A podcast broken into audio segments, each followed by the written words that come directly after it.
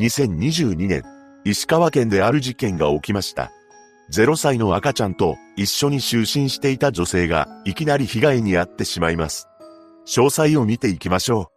う。後に本件を起こすこととなる佐藤かすみは石川県白山市で出生します。彼女は三人姉妹の末っ子として生まれたそうです。幼少期は特に問題を起こすこともなく成長していきます。ただ、中学の同級生によると、佐藤はきつい性格をしていたらしく、勝ち気な少女だったそうです。何でも、いきなり佐藤が、あんたよりあの子の方が可愛いわよね、などと、きつい言葉を投げかけてきたそうなのです。そうして、思ったことを、はっきりと言う佐藤は、敵を作りやすいタイプでもありました。そんな中、佐藤が高校生の時に悲しい出来事が発生します。というのも、彼女の母親が病気により亡くなってしまったそうなのです。こうして大切な母を失った佐藤ですが、悲しみを乗り越えながらも、高校を卒業し、地元の大学に進学しています。そして、大学を卒業した彼女は、介護福祉士として働き始めました。当初は何事もなく仕事をこなしていたのですが、あるトラブルを起こしたのです。それは、本件を起こす10年ほど前のことなのですが、職場の男性に対してストーカー行為をしていたというのです。どうやら佐藤は相手の男性が自分に気があると勘違いしたらしく、ストーカーのようになっていたのですが、その時は会社の上司が厳しく注意をして収まったと言います。その後、富山県砺波市の介護福祉施設で働き始めました。そして、職場の同僚の紹介で一人の男性と出会い、結婚したのです。少しトラブルもあった佐藤ですが、二人の子宝にも恵まれ、幸せな家庭を築いていました。そして、子供が生まれてからも働いており、家計を助けていたそうです。彼女は職員としては有能で、前任の管理者が辞めると、すぐに次の管理者に抜擢されています。ただ、職員への好き嫌いがはっきりと態度に出るタイプで、自分を慕う人にはフレンドリーに接するものの、対立するような人とは距離を置いていました。そんな佐藤が結婚してから2、3年が経った頃に、一人の男性が採用されます。その男性は介護の仕事が初めてだったらしく、佐藤は一から教えることになりました。この男性こそが後に本件の関係者の一人となる A 氏だったのです。佐藤はシフトの作成なども行っており、A 氏の教育係として自分と被るように調整していました。必然的に一緒に仕事をする時間が多くなっていく佐藤と A 氏は仲を深めていきます。とはいえ、A 氏は結婚しており、妻がいたのです。お互いに配偶者がいるということで、佐藤と A 氏が一線を越えることはありませんでした。しかし、ある時、A 氏がひどく落ち込む出来事が発生します。何でも、A 氏が副業で使っている機器を A 氏の妻が壊してしまったそうなのです。これをきっかけに A 氏は精神的に参ったらしく、あらぬ行動に出てしまいます。なんと、佐藤に対し好きだと伝えたというのです。これに佐藤はまんざらでもなかったようで、彼の気持ちを受け入れました。驚くべきことに、佐藤と A 氏はそういう関係になってしまったというのです。これは事件が起きる1年ほど前の出来事であり、いわゆるダブル不倫が始まってしまいます。二人は週に3回ほど勤務先の施設内でそういう関係になっていたそうです。そして A 氏は佐藤に対し次のように話していたと言います。妻に浮気がバレたら命はない、バレたくない。このように話していましたが、やることはしっかりやっていたようで、できるものができてしまいます。なんと、佐藤のお腹に新しい命が宿ってしまったというのです。しかし、この時にできた子供は1ヶ月後に流産してしまいました。施設の職員は二人のことを露骨で気持ち悪かったという者もいればありえないでしょうと全く疑わない者もいたそうです。そんな中、事件が起きる2ヶ月ほど前に、またもやびっくり仰天な出来事が発生してしまうのです。信じられないことに、佐藤が再び A 氏の子供を身ごもったというのです。そしてこの頃から、佐藤は A 氏の妻と自分に対する扱いの差を感じるようになります。ある時佐藤は A 氏から次のように言われたそうです。お前はめんどくさい。妻は楽。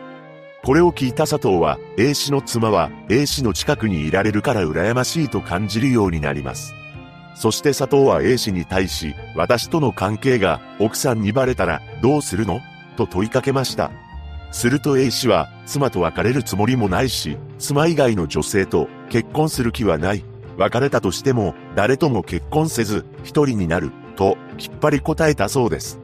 このように聞いた佐藤は、嫉妬のような感情を抱きます。さらに、A 氏は、佐藤の目の前で、佐藤との LINE の履歴を、すべて消したことがあったそうです。これを見た佐藤は、まるでゴミを捨てるみたいに扱うね、とつぶやき、自分は大事に扱われていないと感じました。そして事件の1ヶ月ほど前、佐藤は夫と離婚しています。その理由は性格のフィッチだったそうなので、夫は佐藤が不倫をしていたことに気づいていなかったのかもしれません。この頃から佐藤は犯行直前まで睡眠時間が平均1時間から2時間になっていったのですが、仕事は休まずに出勤していました。そして事件からおよそ1週間前、佐藤はあるものをゲットしています。それは A 氏の自宅の鍵でした。佐藤の証言によると、A 氏の自宅の鍵は勤務先に落ちていたらしく、拾った時期も覚えていないと言います。ただ、後の裁判で検察が語った内容によると、佐藤は A 氏と一緒に夜勤のシフトに入った時に無断で鍵を手に入れたと主張しています。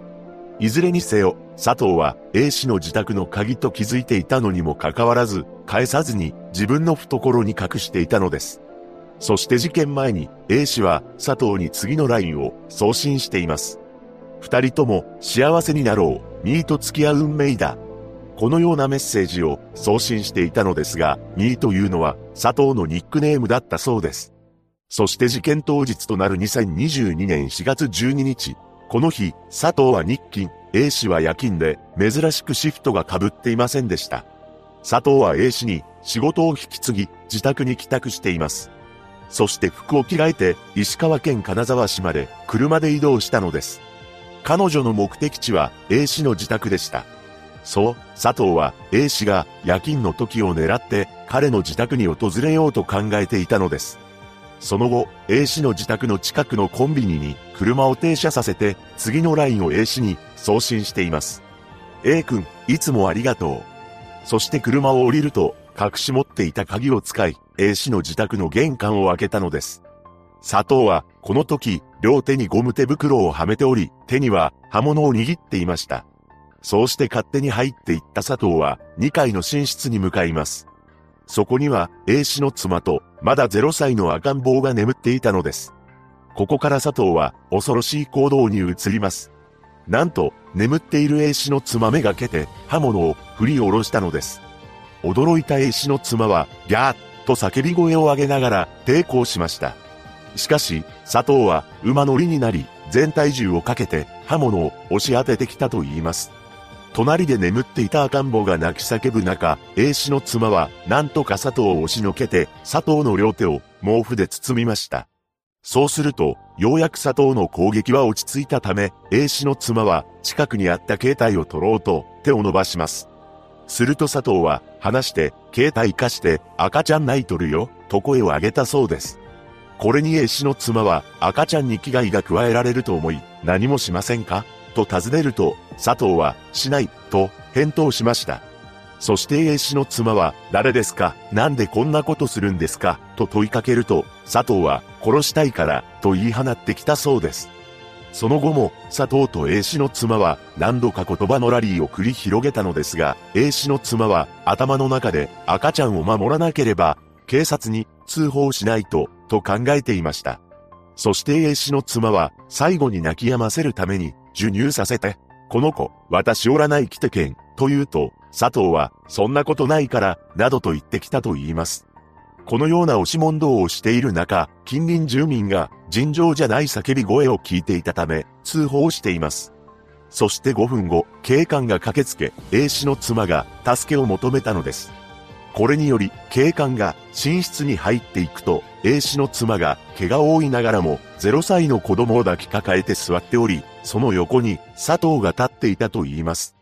その後、A 氏の妻は病院に運ばれ3日間の入院をすることになりましたが、命に別状はありませんでした。その一方、佐藤が現行犯で逮捕されたのですが、逃げようとする動きをしたそうです。そして取り調べで、佐藤は池シャーシャーと部屋の合鍵を届けてあげようと思って部屋を訪ねると、被害者が赤く染まっていた、などと真っ赤な嘘をついています。佐藤が逮捕されたことは、佐藤の元夫にも連絡が行きました。その後、佐藤は起訴されたのですが、佐藤の元夫は驚きの行動に移ったのです。なんと、佐藤のために保釈金を用意したそうなのです。これは保釈制度を受けるためでした。保釈制度とは、逮捕されて起訴された段階では、まだ被告人は推定無罪の状態のため、裁判所に保釈金を預けて、一時的に社会復帰が可能となる制度のことです。様々な条件がある中、佐藤の場合は、保釈金を支払えば保釈することができました。そして、元夫は佐藤の家族からも保釈金を集めたのですが、足りない分は借金までして集めたのです。なぜ佐藤の元夫が佐藤の保釈に協力をしたかというと、一つの理由がありました。それは、まだ小さい子供たちに佐藤のことを会わせたいという思いがあったからだと言います。とはいえ、この時、佐藤はお腹に A 氏の子供を身ごもったままでした。そして佐藤は保釈中に A 氏の子供を出産したのです。つまり、この子供は佐藤と A 氏の間に生まれたということになるのですが、なんと、佐藤の元夫は自分の戸籍に入れ、育てていると言います。その後、佐藤の裁判が始まりました。彼女は初公判で被害者を手にかけようと考えておらず、手にかける意思もなかったと一部起訴内容を否認しています。しかし、事件後の捜査で佐藤の車の中からとんでもないものが発見されていたのです。それは一枚の写真だったのですが、そこには被害者の女性とその子供の顔が黒く塗りつぶされ、なんと死などと不穏な言葉が書き込まれていたというのです。ただ、弁護側は誰が写真をプリントし書き込みをしたのかは分かっていないと主張しています。法廷では A 氏も証言しており、次のように述べました。妻や佐藤被告の家族には申し訳ないという気持ちがあります。事件のきっかけとして不倫があるのかなと思うので申し訳ないです。佐藤被告に対しては怒りの気持ちがあります。叱るべき処罰をお願いします。佐藤は改めて A 氏に対しての思いを問われると、好きでも嫌いでもない、だいぶ時間も空いてずっと離れているし、これからも連絡を取ることはありません、と述べたと言います。その後検察側は懲役10年を求刑し、弁護側は執行猶予付きの判決を求めました。被害者となった A 氏の妻は部屋の外で物音がするだけで怖くて動けなくなったことなどを挙げ、法廷で涙を見せた佐藤被告に次のように語りかけています。泣きたいのは私の方、辛かったと泣かれても同情できません。一日でも早く自分の行ったことを反省して、一日でも長く刑に服してほしいです。手紙でもいいから謝罪が欲しかった。許したい気持ちも1割くらいあるが、被告が殺意も認めないし、謝罪もないので許せない。